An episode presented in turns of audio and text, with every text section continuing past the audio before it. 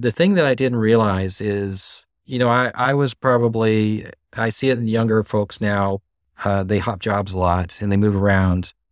And I think I always thought that I had to do that to learn and to see different things and get a different perspective. And I had to at my generation.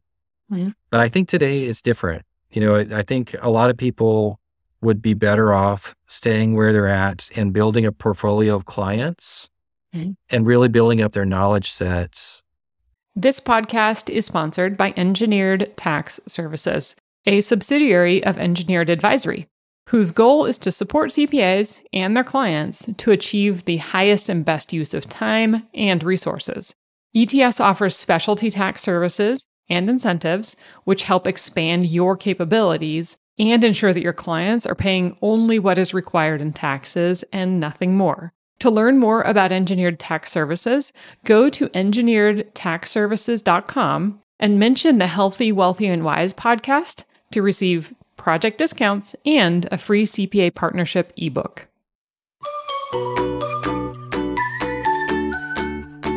Hi, everyone. This is Heidi Henderson, and you are listening to the Healthy, Wealthy, and Wise podcast for accountants. I am really passionate about people and the industry, and I truly believe that the accounting industry can do better for both our clients and its professionals. So I'm going to share insights from people who have found professional success and who have managed to balance that with their physical, mental, and personal health. So I hope you enjoy, and I hope you get inspired. Accountants can earn free CPE from listening to this episode. Just visit earmarkcpe.com, download the app, take a short quiz, and get your CPE certificate. And now, on to the episode. Hi, everyone. Welcome to today's show.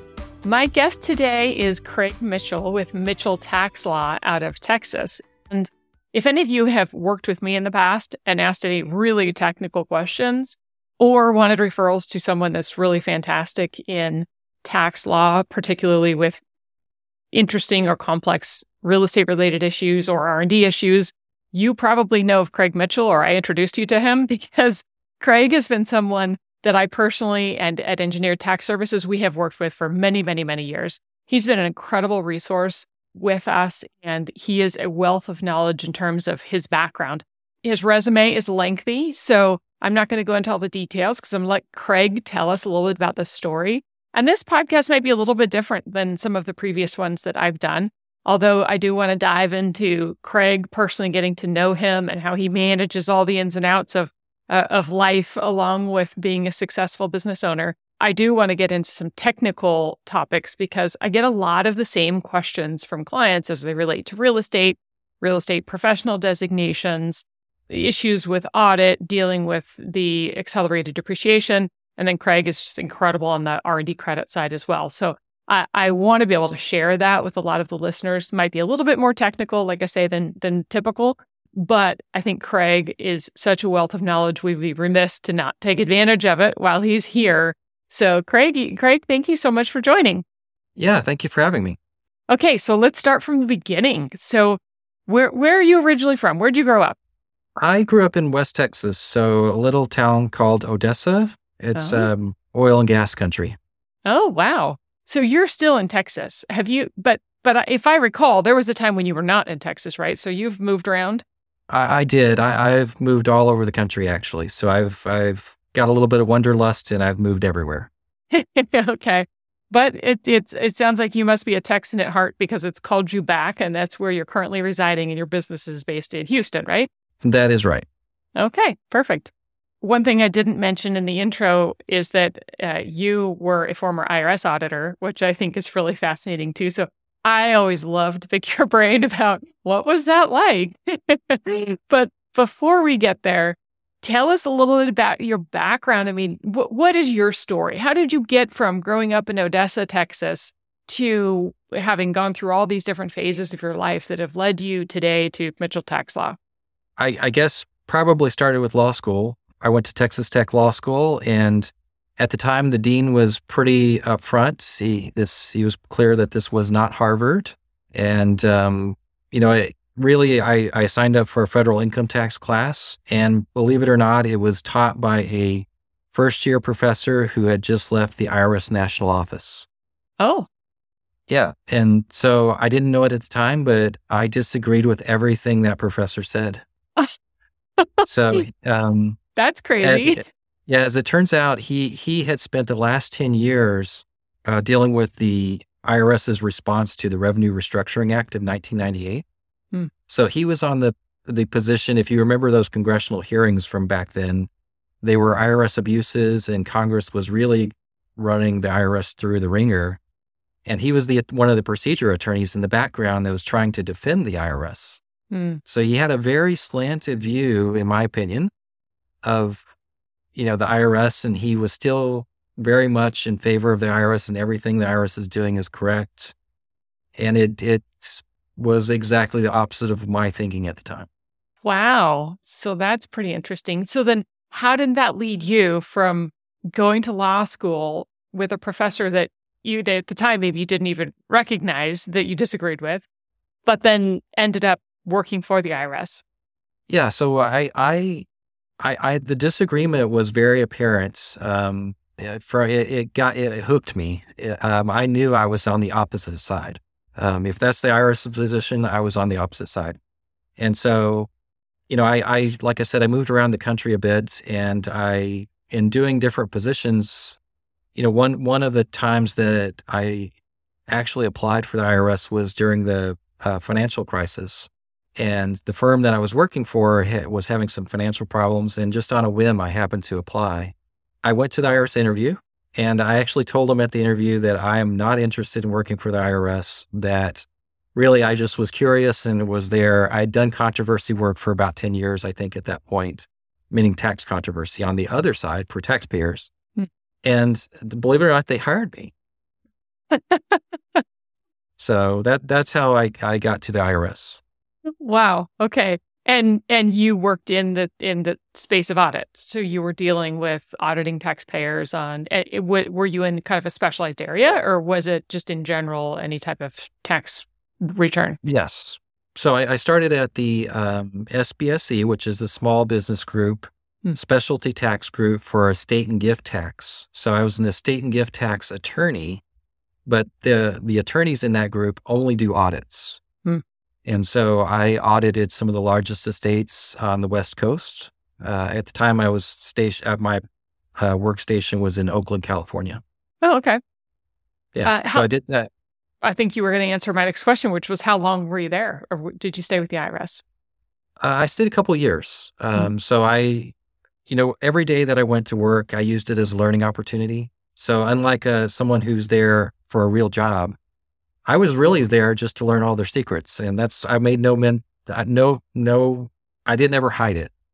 And so you would see me often on my floor, you would see me up on chief counsel's floor, you'd see me over in the appeals office. It's because I was engaged and I wanted to learn everything I could.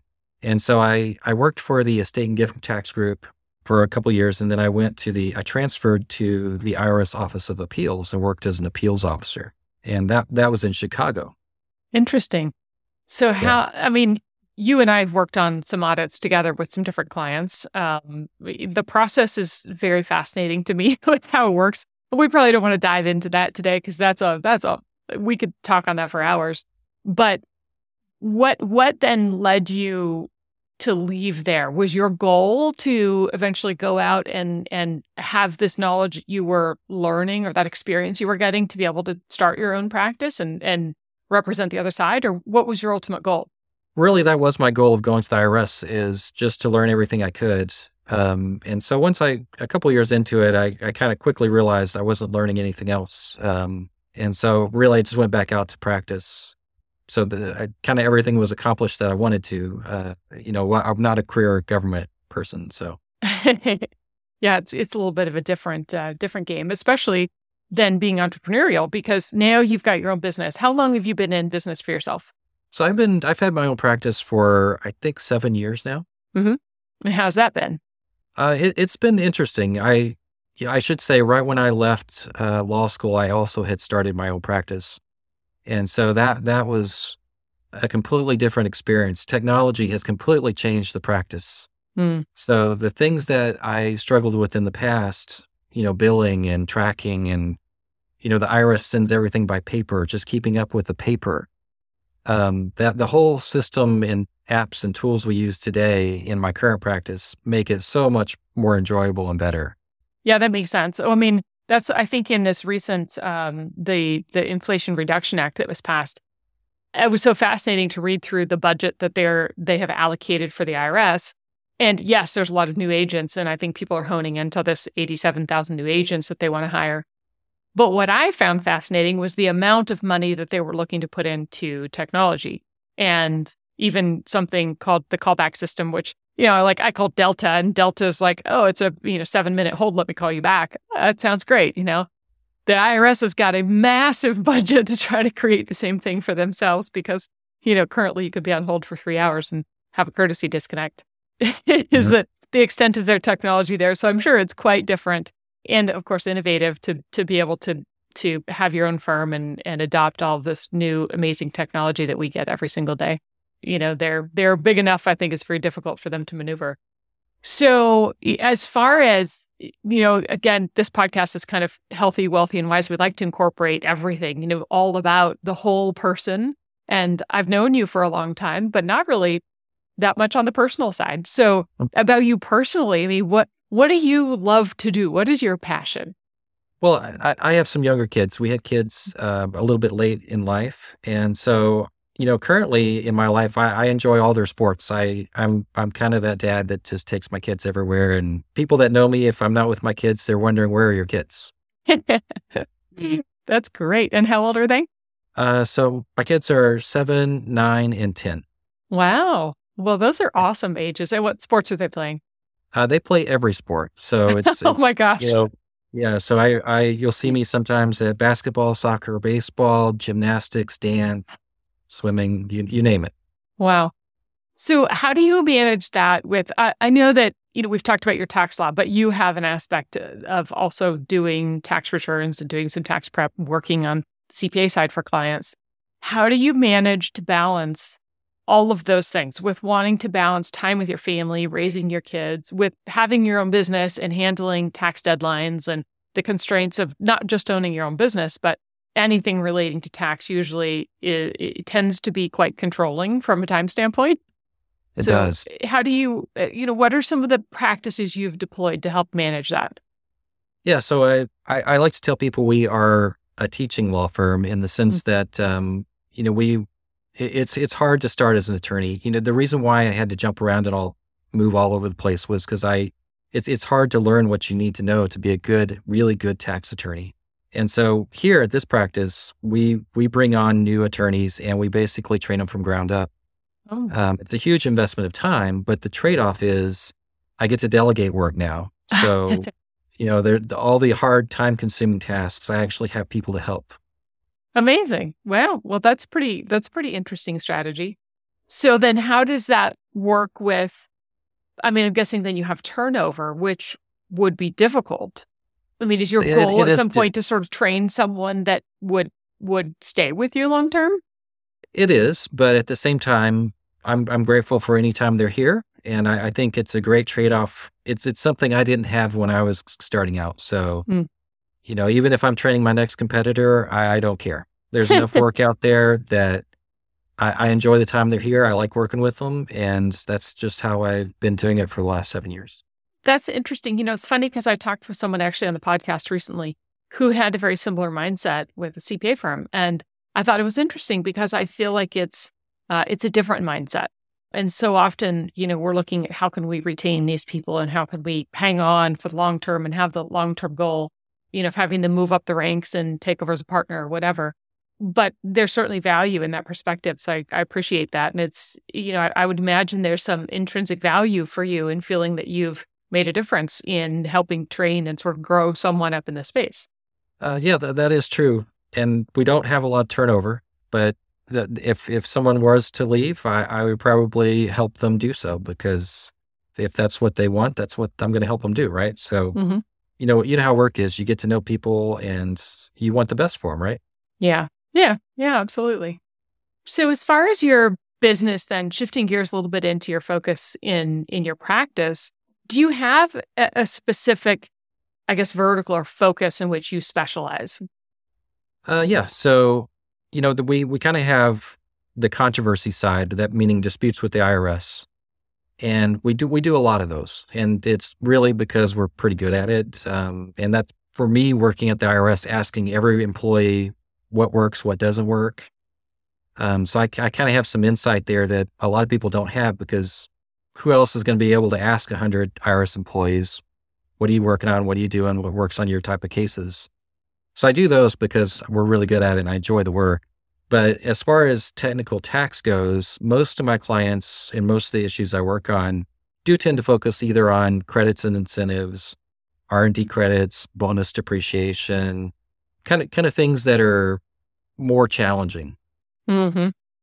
Definitely some of the technical areas. I know that that's where we've all worked together. And I mean, you've been such a huge resource for us, because there are technical aspects in those areas of incentives and real estate and R&D credits specifically that gets so technical. And, we've got 10 people reading through the regulations and we still can't figure out what they're saying. And it really isn't even about sometimes what the regulation says. It's about reading between the lines and trying to interpret what they mean by certain things in the code. And so do you feel like your time at the IRS, or I guess I should just ask you open-endedly, how have you been able to kind of evolve into a better understanding of reading between those lines? Yeah. So I guess, again, it comes back to the work you do, right? And so the nature of my work is usually people come to me when they can't find the answer. And then the other time they come to me is when the government thinks it has the answer and it kind of fills in the blank for you. Mm-hmm. So I've always kind of learned from the IRS in the sense that the IRS gets pretty creative sometimes.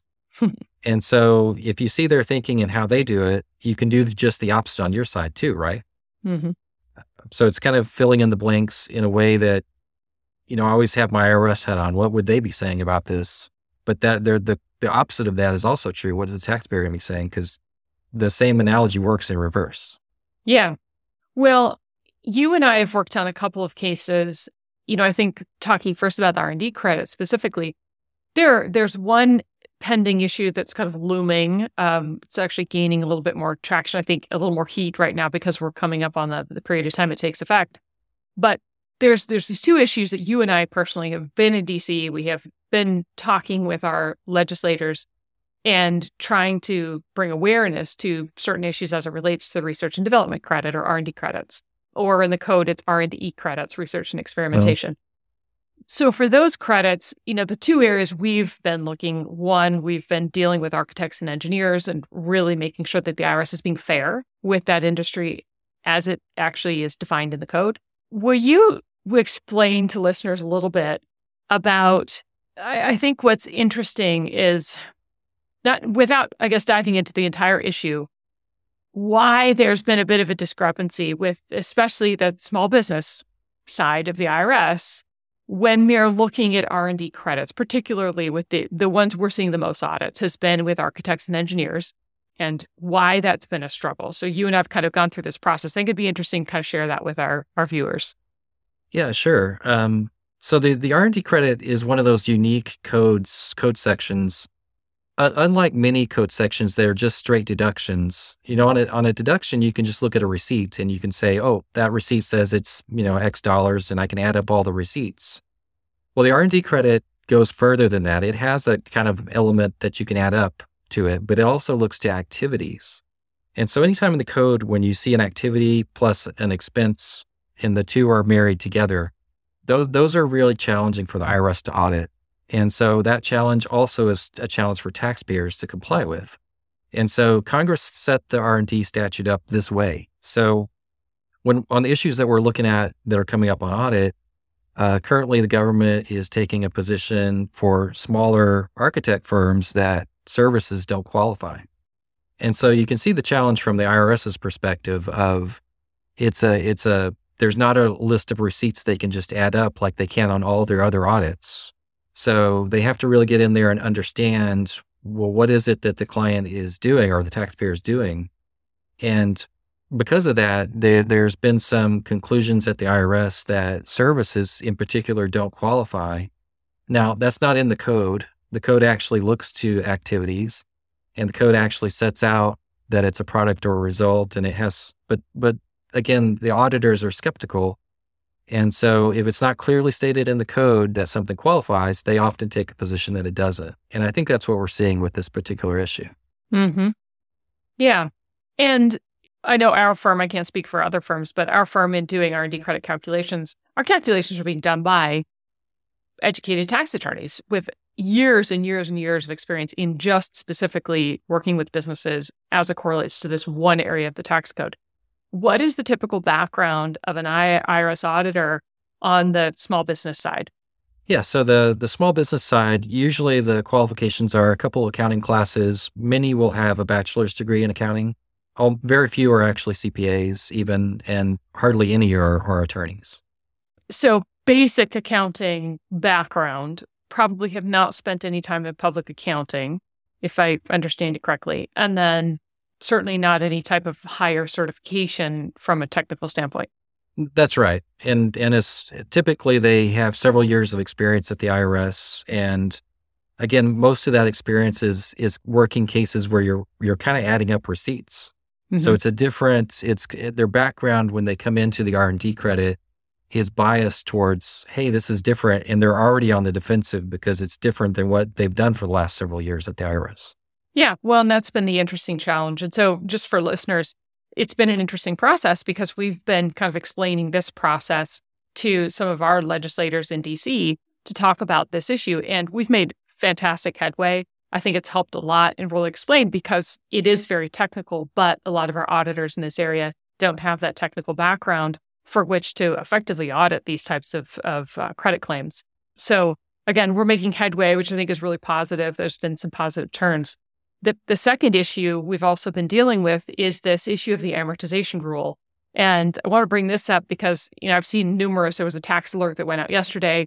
A couple of things are kind of making some noise because this took effect in 2022, but essentially the impact of that will be felt on the 2022 tax return when those are filed. So we're coming up, you know, right now we're at the end of 2022, you're listening to this later on.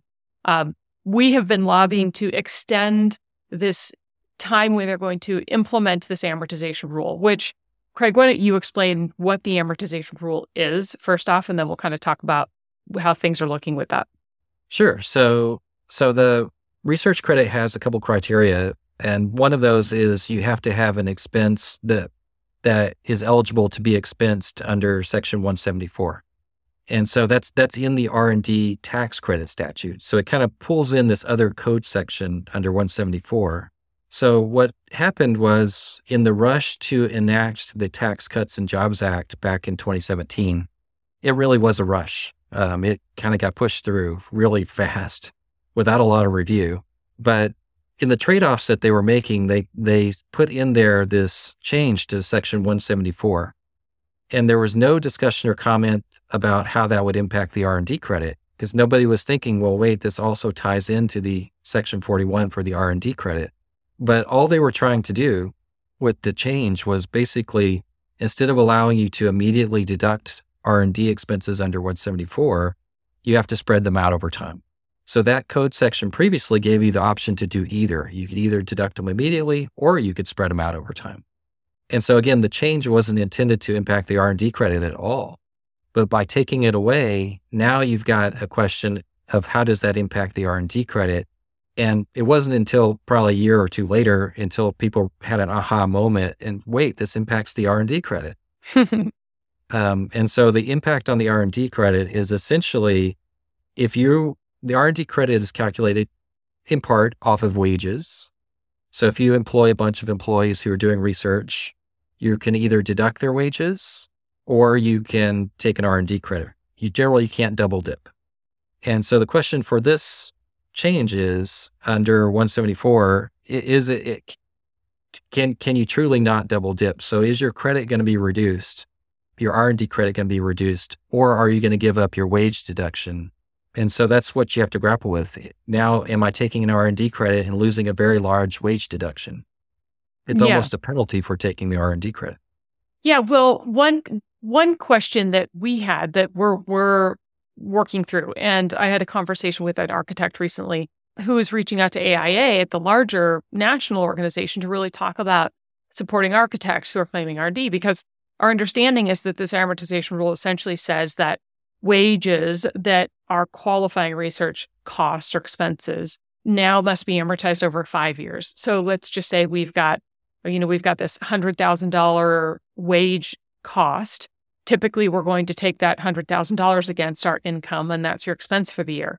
Under the new rules, if this is research activity, this would be spread out over 5 years, so they'd get a $20,000 deduction and then $20,000 each year for the next 5 years. But essentially, they're not getting this $80,000 deduction, the additional $80,000 that they have been historically getting.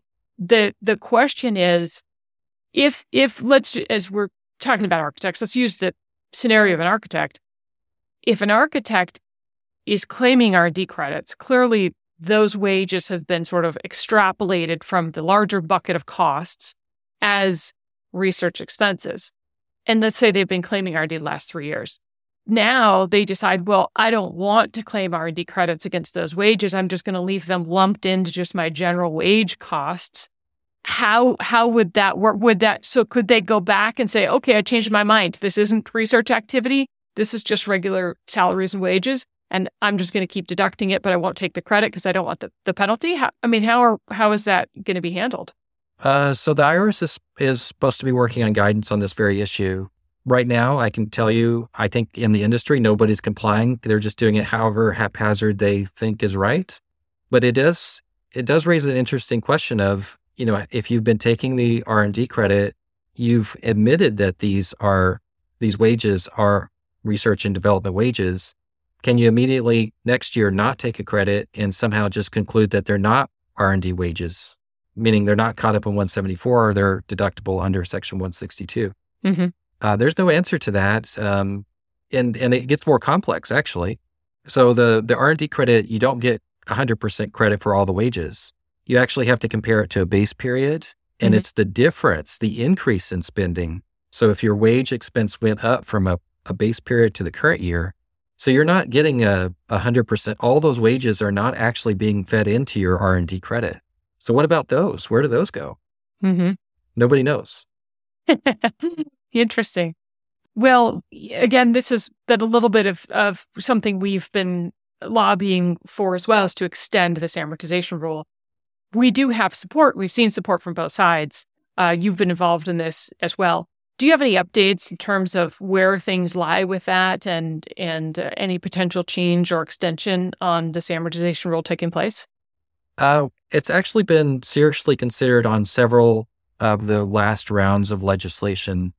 As it turns out, there has to be an appetite for tax issues on different rounds of legislation that come out. So this is going to be tacked on at some point to some bill, and it'll eventually pass, no doubt, because it just doesn't make sense and it's really complex. But so it'll get fixed eventually. But as of now, I don't believe it's on any pending bills to be changed. But again, the next administration that comes in, which we'll be seeing not too far off in the future, we'll probably see another big tax package, and it will probably be part of that. That would be my guess. Yeah, it certainly sounds that way.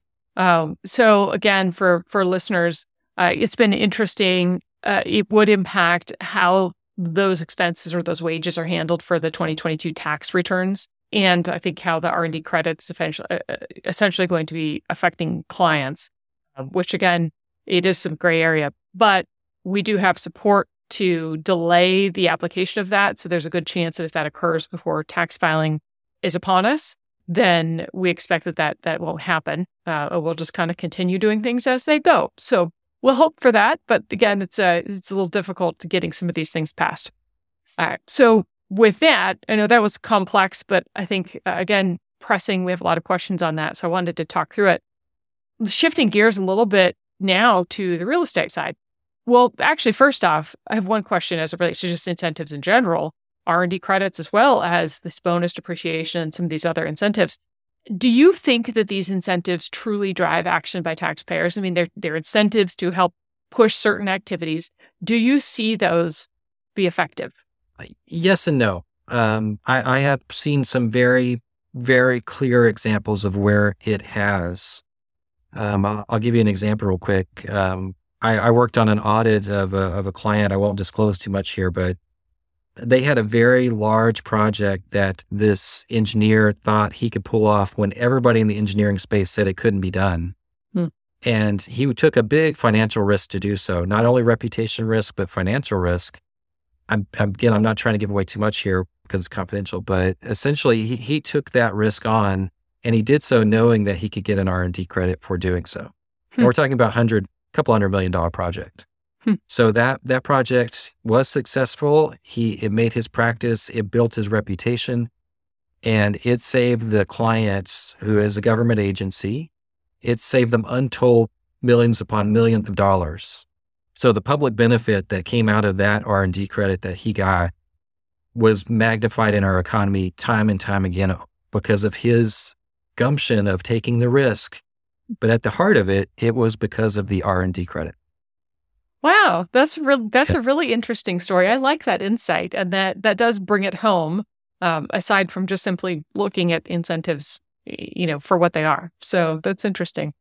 Now, there's the other side. I also see a lot of clients who, and maybe this is the way the incentive should work, is it really just lowers their tax. But it lowers their tax because they're doing highly innovative things that, quite frankly, most of this design work that the R&D credit in particular incentivizes can be done anywhere in the world. They're highly mobile. Design work usually isn't tied to a site, a specific site. So, is the incentive intended to reward those who are doing that technical work in the U.S.? Because if that is the incentive, then absolutely, yes, I see that time and time and time again. What I don't see are clients who are taking the credit and are just shrugging their shoulders saying, well, I'm not going to do that work anymore because I got a credit. Yeah. They're usually saying, oh, well, that's awesome. I'm going to take more of that work on, right? I'm not going to, if I have a choice between two projects and one I think is going to qualify for the credit, I'm going to take that work. Mm-hmm. Yeah, I can see that. Well, and we see that too, again, on the real estate side with the bonus depreciation. I think it is an absolute driver of activity. And we see taxpayers making decisions based on the tax benefits because it absolutely shifts the ROI for certain projects. So the real estate side's been interesting to see how that's been impacted since it was adopted in late 2017 and applying to these real estate projects. So with that said, let's dive into real estate a little bit because you're so good on the technical side of real estate investments and investors and structuring. I get asked quite a bit about grouping rules, and I wanted to see if you could share a little bit about how the grouping rules work, and if that's something that you see used often, or if it's something that should be used more often. Because, we deal with a lot of investors, have a lot of property, and the question comes up sometimes. Yeah, so grouping is one of those interesting decisions you have to make when you fill out your tax returns.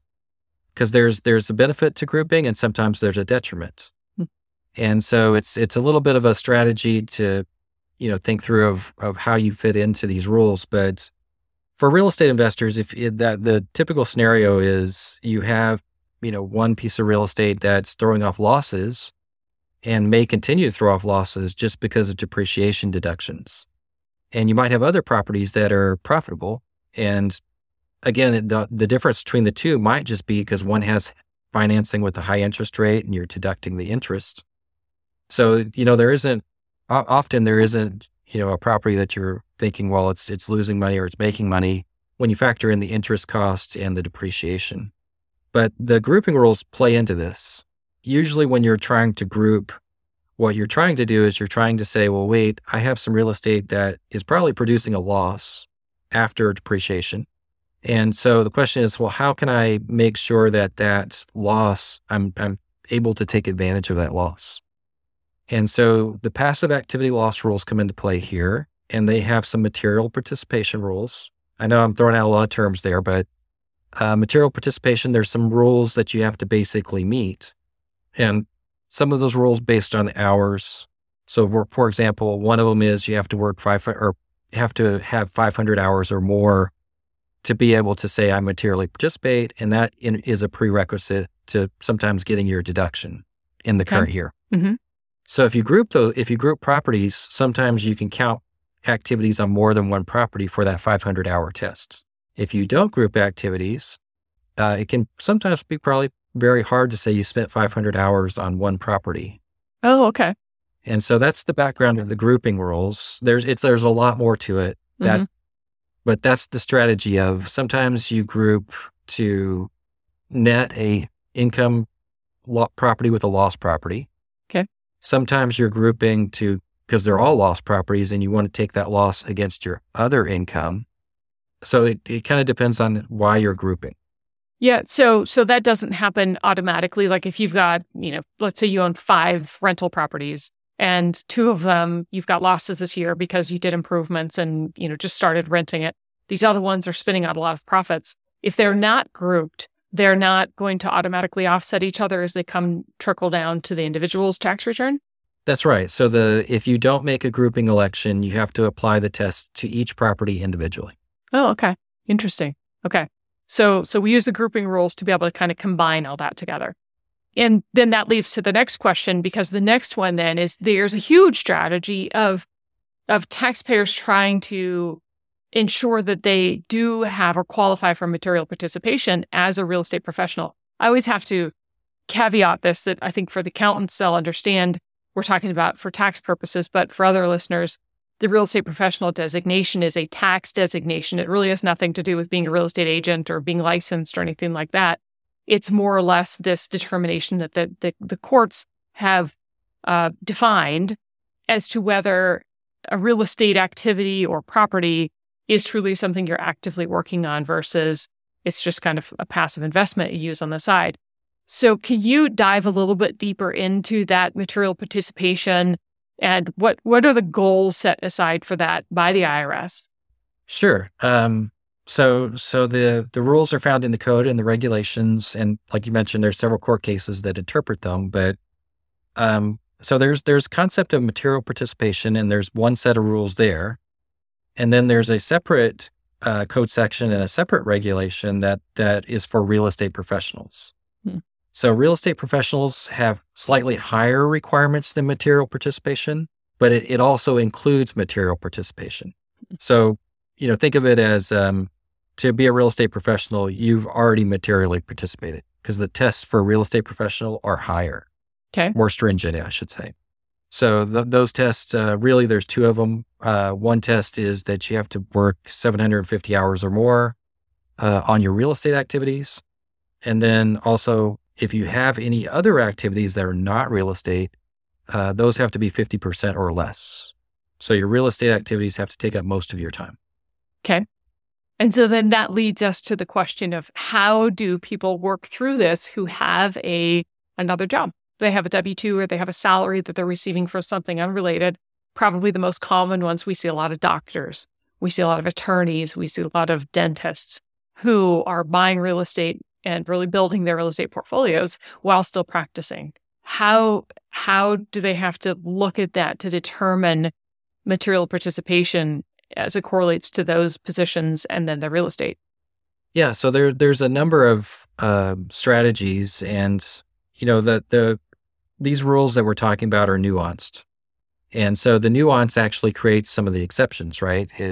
For example, one way to kind of comply with the rules to be a real estate professional is you get to count the time of both spouses. So if you have one spouse who's working and one spouse who's not, a W-2 job, the spouse who does not have a W-2 job could maybe manage all the real estate and all that time could qualify. So you can kind of combine the time of husband and wife. That's one way. The other way to be a real estate professional under these rules is basically to have passive income and not worry about it. So for example, let's say you can't be a real estate professional. You might be able to make investments into things that throw off passive income to offset your passive losses. And so a good example is, and it's a classic, there's a court case on it, is a doctor who has a W-2 from being a physician, has a bunch of rental properties that are throwing off losses because depreciation, but also decides to run part of this practice through a surgical center and that's passive. He doesn't actually work in the surgery center. And so the income from the surgery center could be very substantial, and that income can offset his real estate losses. Oh, interesting. So we see that. Another one, I guess it is more of an exception to the real estate professional because you don't need it, but is the short-term rentals. So the Airbnbs, the vacation rentals, those are not treated as real estate, so they're not per se passive. Mm-hmm. So all you have to do is materially participate in those. So there are a number of little nuances and kind of ways around these rules, but the gist of all of them is you're able to use up your real estate losses against your income. Yeah. Well, and that's such a huge key with this, this onsite bonus depreciation on existing homes or real estate buildings and being able to offset that active income. So back to the short-term rentals. I mean, this has been, and my question about do incentives actually drive taxpayers or drive activity? I think this is one that absolutely, I personally have seen significant increase in activity. First off, in just overall transactions, the number of transactions occurring, because we deal with a lot of high income earners who are buying real estate to be able to use the large deductions and offset income. And now this really big movement towards short-term rentals, which, this whole, all of a sudden, Airbnb and this whole thing, 10 years ago didn't even exist. Now it's this whole thing. And we're starting to see regulations start to cut back on the availability of short-term rentals in certain areas because it's getting a little out of hand. But I think it's really shifted because of the tax benefits. So back to material participation on the short-term rentals. So because that's viewed as more of business activity, then how is that booked differently on the tax return than a long-term rental that's more passive? It is. A short-term rental is actually treated as a business. So it's a mm-hmm. Schedule C business. And, as a business, it's just reported that way. It's not treated as a rental on a Schedule E. And so it's interesting because, if you ever own a short-term rental, you kind of understand why it's treated as business, because it actually does take more work to do those. Mm-hmm. But that extra work does, any losses that are thrown off does make them eligible to be offset against wages and other items. Hmm. And without regard to this 500 hours, is that right? Or the 50%? Well, you still have to materially participate. And so to materially participate, there's a whole series of rules of ways to qualify for that. One of which is you can have 100 hours. Hmm. Interesting. So if you've ever had a short-term rental, you will know that 100 hours is not hard to meet because of the turnover. There's some work involved, right? Yeah. Yeah, absolutely. Well, yeah, I mean, I wanted to have this conversation because, again, these are questions and scenarios we face every single day with a lot of our investors and a lot of people looking at ways to help reduce income tax when they have a lot of income. How can they invest this income to help continue to grow that, build their portfolios? And, if they can reduce their tax liability and use that money they're paying to the IRS to reinvest, then it's kind of a win-win for those investors. So, with everything that you've learned, way back to going to college, sitting with that professor that was somewhat questionable in his opinions or biased, I should say, if you could go back, what do you wish you knew? What would you tell your 20-year-old self that you know now? I've had a lot of opportunities. I've come across a lot of great people over all these years. Looking back on it, so many great opportunities and people out there that the thing that I didn't realize is, I see it in younger folks now. They hop jobs a lot and they move around. And I think I always thought that I had to do that to learn and to see different things and get a different perspective. And I had to at my generation. Mm-hmm. But I think today it's different. I think a lot of people would be better off staying where they're at and building a portfolio of clients mm-hmm. and really building up their knowledge sets. So if I were talking to my 20-year-old self, I probably would say find something, a niche practice area, and stick with it. You don't really need to jump around and do all that. You would be better off long-term, and I've had this practice for 7 years. I could have easily started this practice many years ago, But it's building your client relationships and really helping people and getting out there. The sooner you do that, the better. Yeah. Yeah, I think that's a good perspective. And in today, again, back to turnover and staffing issues, we're seeing that a lot across the board, not just in the accounting industry, but with all businesses dealing with turnover and a lot of competition with people pulling others out to give them higher pay. And, you know, I think that your perspective is so valuable because if you really sit back and think about it, just because someone's willing to give you a little bit more money doesn't always mean that's the best decision. That, to your point, being in that place, building those relationships, building that network, building your client base, those things probably have significantly more value over time than jumping ship to another opportunity maybe at certain times. So might be, you know, something to speak to some of our staff people who are out there who are trying to figure out what they want to do or, you know, being recruited left and right, because that's a big thing right now all over in the country. So really interesting. Well, Kreig, your insights are always so helpful. And if listeners want to reach out to you to chat with you about any of these topics, tax related or law related, tax law related, what's the best way for them to contact you? Yeah. So website, mitchelltaxlaw.com. There's a phone number on it. Just give us a call. Beautiful. Great. Yes, and feel free to reach out to me as well. I've got Kreig's email signature with a scheduling link, which is very handy. Always love that, Kreig. But Kreig, thank you so much for your insights. You always bring so much to our clients, and you always are able to answer questions timely in a way that I can rely on, and I know that our clients can rely on. So you've been incredibly invaluable to us, and I just appreciate you always for being here. So thanks again for joining. Hope everybody enjoyed the podcast, and we'll talk with you again soon. Thank you.